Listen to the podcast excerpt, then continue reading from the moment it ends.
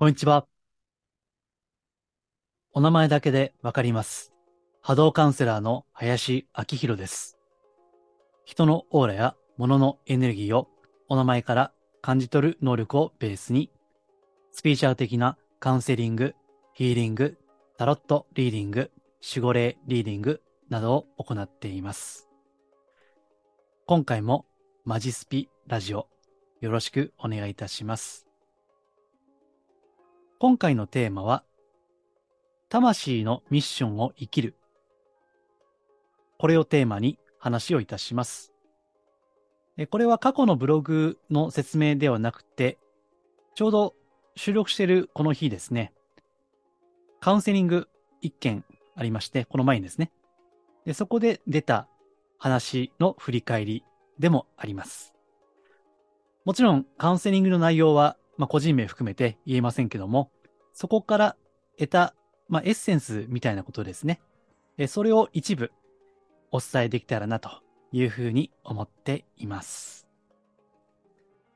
では、本題に入る前にお知らせですけれども、えこれは最近は言っていませんでしたが、最近ですね、私の500円のレポートが2つあります。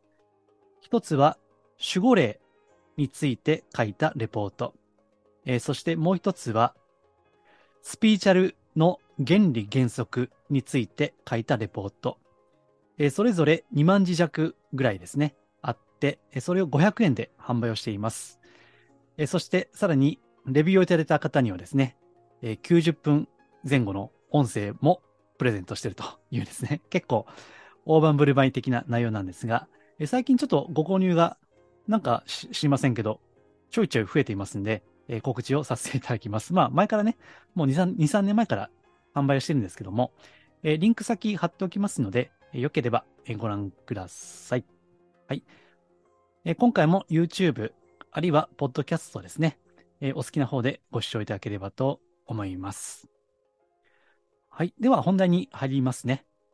まあ、原稿をザクッとしか用意していませんので、話があっち行ったりこっち行ったりするかなと思いますが、まあ、それは、この音声配信のならではということでご理解いただければと思います。うん。では、魂のミッションですね。まあ、ミッションとは使命とか天命とかいうことですね。えー、もうちょっと平たく言えば、心から好きなこと、心からやりたいこと、あるいは心からやるべきことをやるということですね。スピーチャル業界においては、このべきという視点があんまりないかなという感じがしていますので、えー、私は、まあ、このマジスピ、真のスピーチャルですからね。え、べきということも大事だということは、以前もお伝えしたことがあります。で、今回のそのカウンセリングにおいては、そのミッションですね。え、それをこう、まだ十分に生きられていないということで、ご相談があったわけです。で、あなた自身もですね、まあ今、会社にお勤めかもしれませんし、専業主婦かもしれませんし、えー、普通にもう働いておられてね、まあるいはもう独立されていらっしゃる方もおられるかと思いますけども、えー、どういう環境であれですね、心から自分が好きなことをしているかというのは大事ですね。えー、もちろん、会社員、組織の一員であればですね、えー、自分の100%の裁量のみでは難しい部分はあります。まあこれは私もかつて10年ぐらいサラリーマンやってましたんでね、えー、思うところではありますが、まあそれでもですね、その中で本当に自分の好きなことが一部でもあるかどうかですね。それはとても大事なことですね。ところが、えー、決して独立をしてもですね、それで心から本当に好きなことをやってるか、心からやるべきことをやってるかどうかというのはまた別なんですね。えー、ここが難しいところでして、まあ、今回いらっしゃった方もですね、す、え、で、に、ま、独立開業をされていらっしゃる方なんですけども、え、ただ、魂というのは、まあ、常にアップデートしているわけですよね。えまあ、これは生きとし生けるもの、そして、もっと言えば、この宇宙ですね。常に、まあ、アップデート。まあ、アップデートという表現がちょっと、うん、意図的なものであれば、まあ、変化と言ってもいいですね。え常に変化をしているわけです。中でも私たち人間は、魂とか精神を持っている存在ですから、常に向上心を持っているわけですね。絶えず伸びよう、伸びようとしているわけです。ただ、その伸びよう伸びようとしている、その方向性というのをうまく活かしていかないと、えある人は非常に運命がね、滞ってしまったり、ある方は体を病むということもある。えー、これメルマガだったかな？えっ、ー、とね、前にね、臓器の声を聞く。多分ブログ、あ、ブログでも書いたか。うん、ちょっと前に書いた覚えがありますけども、例えば、どっかの臓器、まあ、胃なのか腸なのかわかりませんが、どっかを病むという形で、魂のミッション、本来生きるべき生き方を十分に送っていないということが体の症状として出る方もいらっしゃれば、運命として何かブロックのようなものがね、出てくる場合がある。まあ、これは人それぞれ、えー、センサー万別ではありますけれども、何かそういった現象としてメッセージですね。これは。まあ、それはメッセージだというふうに受け止める感性が必要なんですけどね。それがなければ単なる現象に過ぎないんですけども、えそういったことで違和感があるわけですね。そのセンスのある人はね。で、まあ、今回いらっしゃった方もおそらくそういったセンスがね、まあ、おそらくというか、あの、かなりある方だと私は思っているんですけどね。で、ご相談に見えたわけです。うん。まあ、よくあること、よくあるご相談なんですけども、これはあなた自身もそうかもしれません。もしかしたらね。楽しいと思えることをしたい。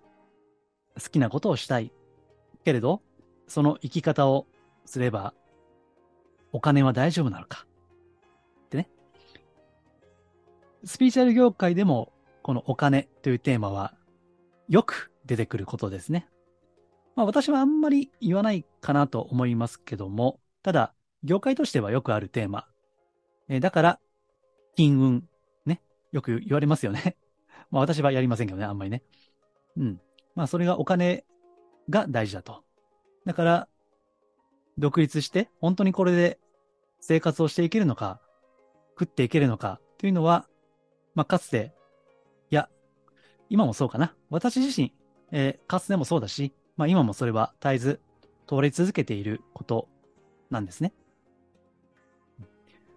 で、このお金がどうかということで、やっぱり悩むわけですよね。えー、同業者、まあ私は波動カウンセラーと言ってますけども、まあ、カウンセラー仲間、まあ、他コーチとか、キャリアコンサルタントの方とかね、まあ集まるとですね、大抵、集客の話 になるんですよ。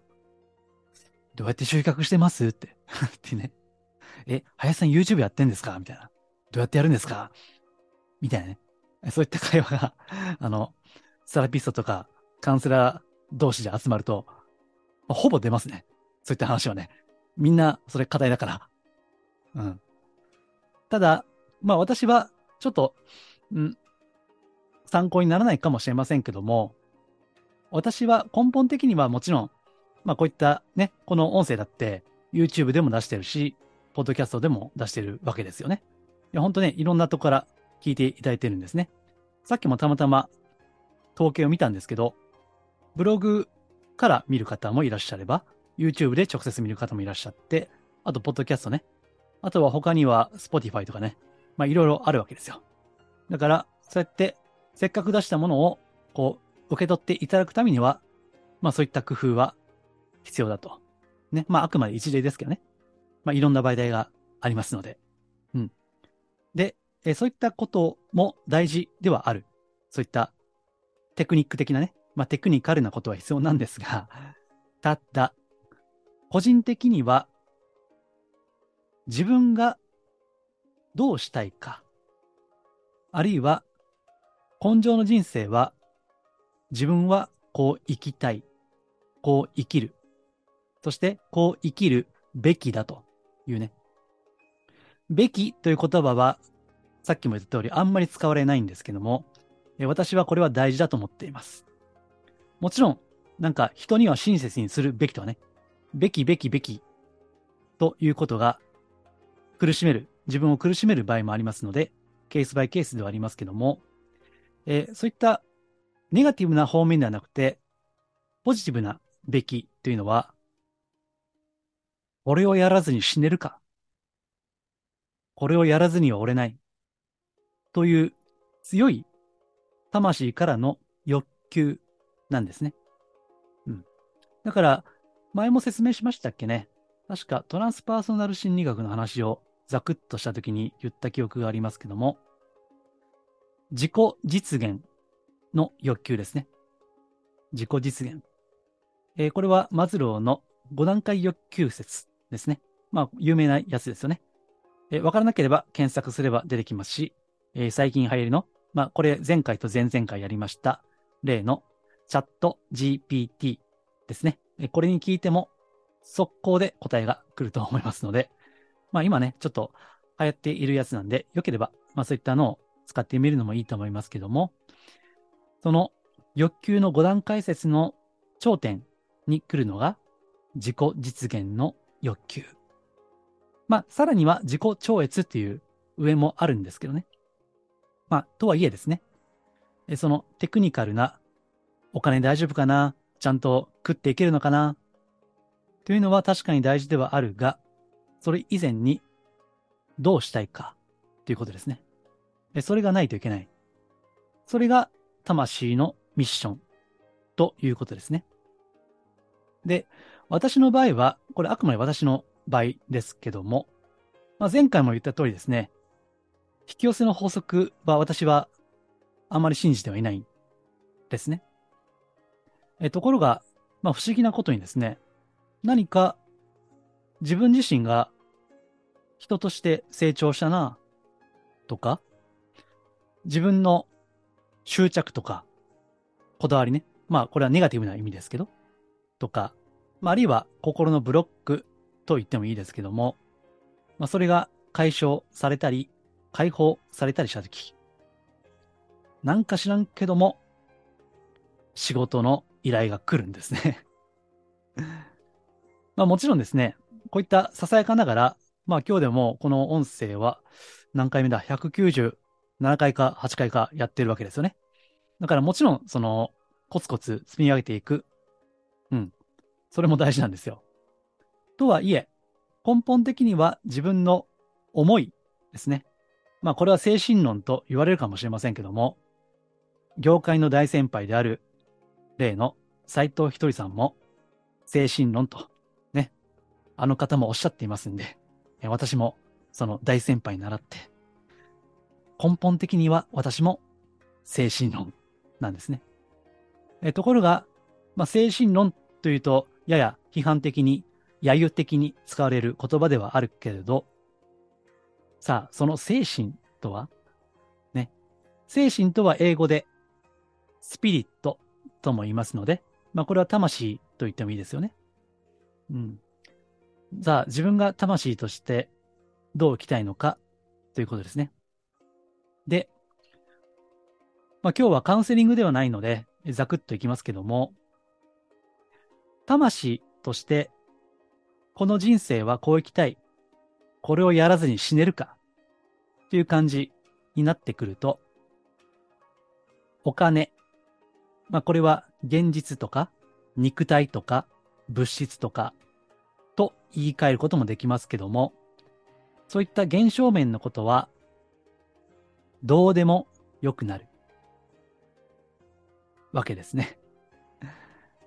魂の次元にまで自分の意識、あり方を深めていくと、お金のことはどうでもよくなるんですね。もちろんお、お金がないと生きてはいけない。えー、この肉体や生活は維持ができない。それはもちろん頭では分かっている。けれど、それとはまた別にどうでもいいんです。そういったことはね。稼げようが稼げまいがやりたいこと。お金になろうがなるまいがやりたいこと。それが魂のミッションですね。最近は私はピアノを再びやることにしたんですね。ピアノ。まあ、あの、過去、ホームページにですね、ピアノの弾き語りの動画を出しています。あ、ちょうど、今の季節じゃないですか。あの、例の、ユーミンの松任谷由実の春よ来いですね。これ私、数年前ですけど、弾き語りで演奏したんですね。まあちょっと恥ずかしいので、ホームページのどこかに貼ってるんですが、まあ、どこかは言いません。よければ探してみてください。ちょっと恥ずかしいんですけどね。そして、そんな、あの、YouTube なんですけどね。あの、普段のアカウントとは別ですから。はい。半ば趣味なんで。ただ、数年前そういったのを演奏したんですね。で、最近いろいろ思うところあって、また始めたんですよ。で、これって別に、やったところでプロになるわけじゃないし、ましてや、それでライブを開いて、まあ、将来的にはわかりませんけども、今の技術だと、それでお金をいただけるわけではないんですよね。それはそうですよね。もう、素人も素人ですからね。うん。ただ、これは、やりたいんですよね。それで食っていけるかっていうのは、どうでもいいんですよね。もちろん本業がありますし、他にも生活、こまごまとしたことがありますんで、まあ一日使える時間っていうのは限られてはいますけども、それに触れたい。ね、ピアノを触りたい。そしてやってる時に、この計算、ね、さっき言ったお金になるかどうかとか、これでモテるかなとかね。そういった下世話な欲望ですね。それがどうでもいい。そういった次元を過ごすと、心が豊かになる。魂が満たされる感じがあるんですね。さあ、あなた自身はそういった、これでメリットがあるとかないとか関係なくね、日常の中でやっていることはあるでしょうか？まあ、なければないで別に困るというわけではないんだけども、ただ、それがあれば、豊かに生きることができる。こういったのが、魂の次元ですね。まあ別名ではライフワークとも言いますね。ところが、ライフワークというと、やっぱりね、何らかの仕事に結びつける傾向が強いですよね。うん。ライフワークを生きる、なんかセミナーとかね、世の中にはたくさんあると思いますけども、やっぱりそれで最終的にはマネタイズする。ね。それで稼げるようにするということ。まあお金がないと好きなこともできないっていう、ある意味ではシビアな現実もあるにはありますから。うん。だからそういったことは大事ではある。けど、あまりに稼ぐとか生活できるかなということを思いすぎると、逆に何もできなくなることもあるんですね。で、稼げないから、お金になれないから、やめとこう。となってしまうと、まあ場合によってはちょっと寂しいこともありますね。うん。で、結果的に、その、ライフワークで、しかもマネタイズまでするというのは、やはりある程度は自分が好きなことであり、得意なことであり、そして世の中のニーズがあることですね。それをやるに越したことはない。私はたまたまこのスピーチャルという次元ですよね。市場規模わかりませんけども、まあそれなりにあるはずですよ。まあたまたまね。うん。ただ、もし、このスピーチャルの仕事がお金にならなかったとしても、私は多分やってるんですね。たとえ食っていけなくても、まあサラリーマンで引き続き働きながら、例えば本を買ったりとか、なんかセミナー行ったりとか、あそういったことはしているんですよね。おそらくね。うん。たまたま今仕事やってるだけですね。だから、それも、お金になるかならないかは、あんまり本質的なことではないんですね。えそして、まあ今日お見えにか、お見えになった方もそうでしょうが、もうお金のことはどうでもいい。私は、やるべきことを、やりたいことを、やる、やりきる、絶対やる、となった瞬間ですね。お金はついてくる、じゃないかなというふうに思うんですね。私はさっきも言った通り、引き寄せの法則には批判的ですね。これは前回も言いました。ただ、その自分の魂のミッション、深い次元を生きるようになると、おそらく必要なもの、それはチャンスだったり、人間関係だったり、お金だったり、それはおそらく与えられるんじゃないかなと思うわけですね。まあ実際私のこう人生はそうなってるんですよ。これ私だけじゃないと思うんですけどね。なんか知らんけども、さっきも言った自分の心がクリアになる。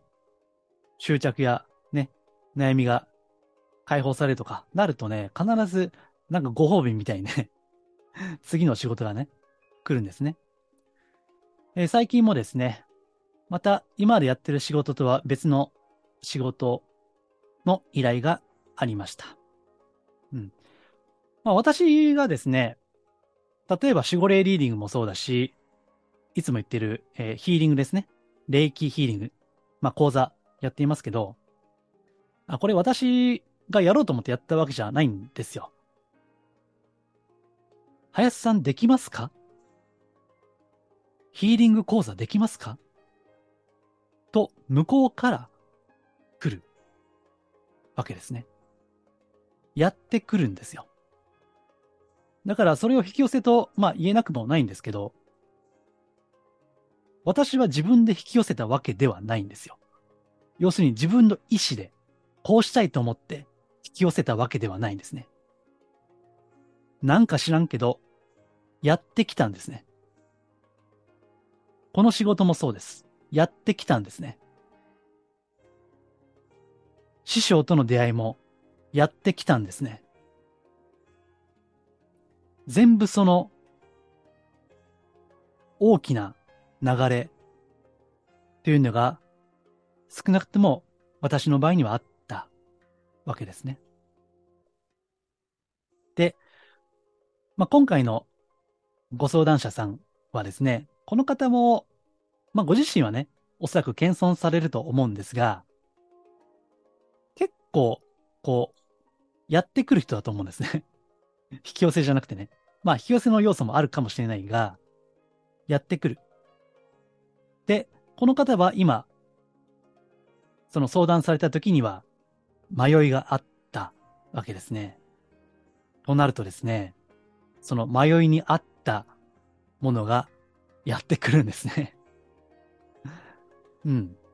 非常にわかりやすいんですね。迷ってるから、その、迷わせるようなことがやってくる。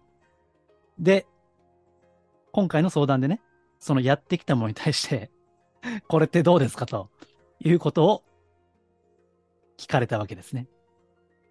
まあ、それに対して私の見解はお答えしましたけども、うん。だから、まあ、だんだんちょっとまとめていきますとね、魂として生きるには、自分が根性の人生で何をなすべきか、何をしたいかという深い問いですね。そしてその問いを深めていくには、自分の人生には限りがあるということを自覚するということですね。人生の時間は有限である。つまり、人は必ず死ぬ。死の自覚。これがとても大事ですね。で、私たちは普段忙しく生きていますと、まあだいぶご年配の方は別にして、なかなか命に限りがあるということを自覚する余裕があんまりないんですね。なので、もしよければ、自分の命は有限である。まあ、それを自覚する時間を持つということは大事ですね。最近ですね、私あの映画を時々見るんですけどね。今、もうやってる映画で、生きるという映画ですね。生きる。英語で、英語のタイトルは、リビングですね。さあ、この生きるっていうタイトル聞いただけでも、ピンときた方もいらっしゃるかと思いますが、この映画は、例の黒沢明の名作ですね。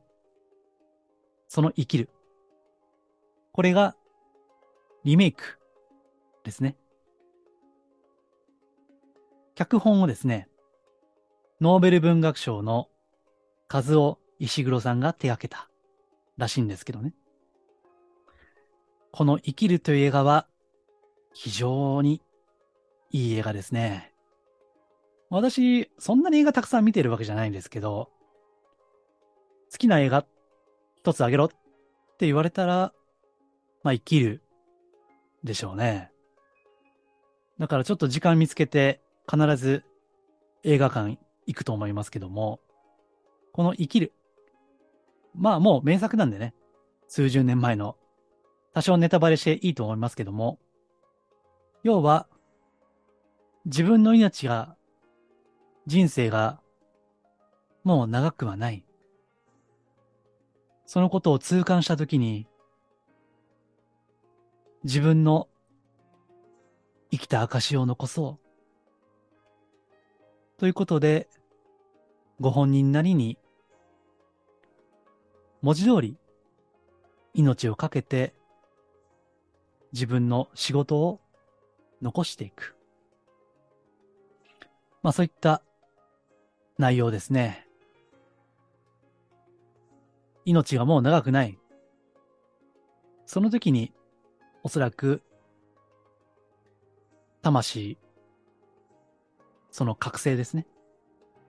まあ、あまり覚醒という言葉は安易に使いたくはないんですけども、ね、このスピーチャル業界で結構イージーに使われる、この覚醒という言葉。ただ、自分の命の短さを知ったときに、魂というのは輝き始める。ですから、魂のミッションを生きるにはどうすればいいですか？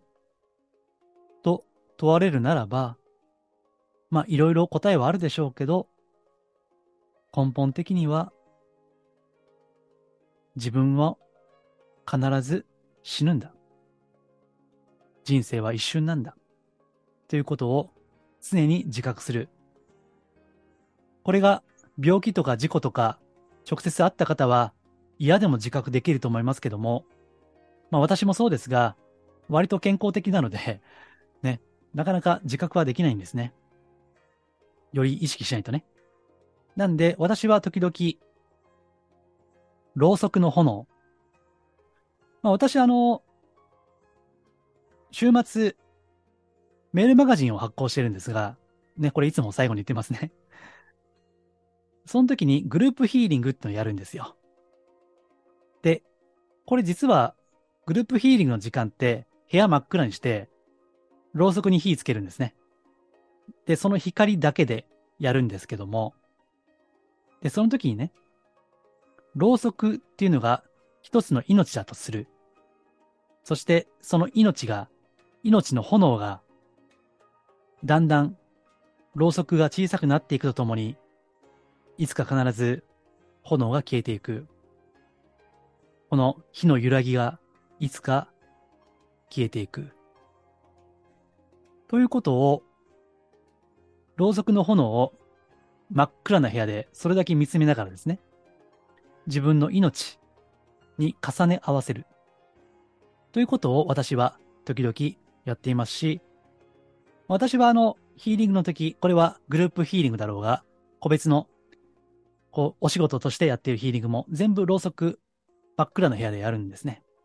まあ、それもあって私はもうこれ習慣になっているんですが、まあ、このさっき言った生きる、リビング、こういった名作に触れるのもよし、そして、何か観念的に思うよりは、なんか視覚的に物を返した方がやりやすいと思うので、例えば、まあ、ろうそくの炎ね。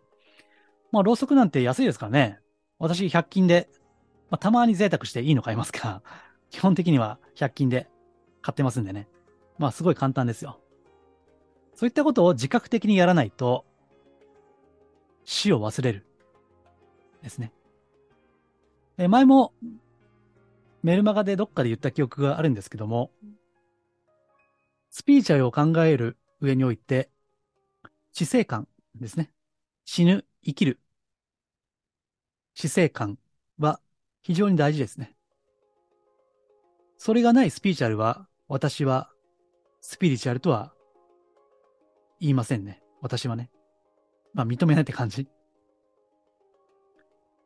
金運がとか、恋愛運がとか、それもいいんですけど、根本的には、やっぱり死ぬ生きるの話ですよね。だってあの世の話もそうじゃないですか。それは、生死の狭間の話でしょそれはね、本来はね。だから、本当は魂とかスピーチャルを考えるにあたって、死、死ぬことは、もう必須科目ですよね。もう必須中の必須ですよね。私たちは等しく100%、今のところね。まあ誰でも死ぬわけですから。まあそれはあの、前回、前々回と人工知能の話をしましたけども、えー、これもどっかの映画にありましたね。なんかジョニー・デップの映画だったかな。その、機械に自分の意識をアップロードして、で、それで、なんか肉体がなくなってもね、意識としては生き続ける。永遠に。っていう、多分ジョニー・デップだったと思いますけども、そういった映画もあるんですけどね。まあ、とはいえですよ。それでも肉体は必ず滅びるわけですよね。うん、だから、その魂として生きるには、死の自覚、まあこれが必須であるということ。で、その中から、その先に心から好きなこと、楽しいこと、そしてやるべきことですね。それに対する意欲ですね。それが湧いてくるのかなというふうに思います。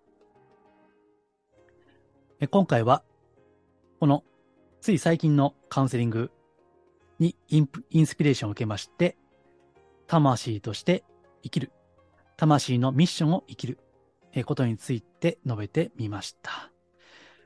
ご参考になれば幸いです。このマジスピラジオは真のスピリチュアル、また脱、お花畑スピリチュアルをテーマにお届けしています。さっきも言った通りですね、週に1回メールマガジンを発行しています。無料のグループヒーリングもやっていますので、ご興味ありましたら、私のホームページ、マジスピをご覧いただければ幸いです。では、今回は以上です。ありがとうございます。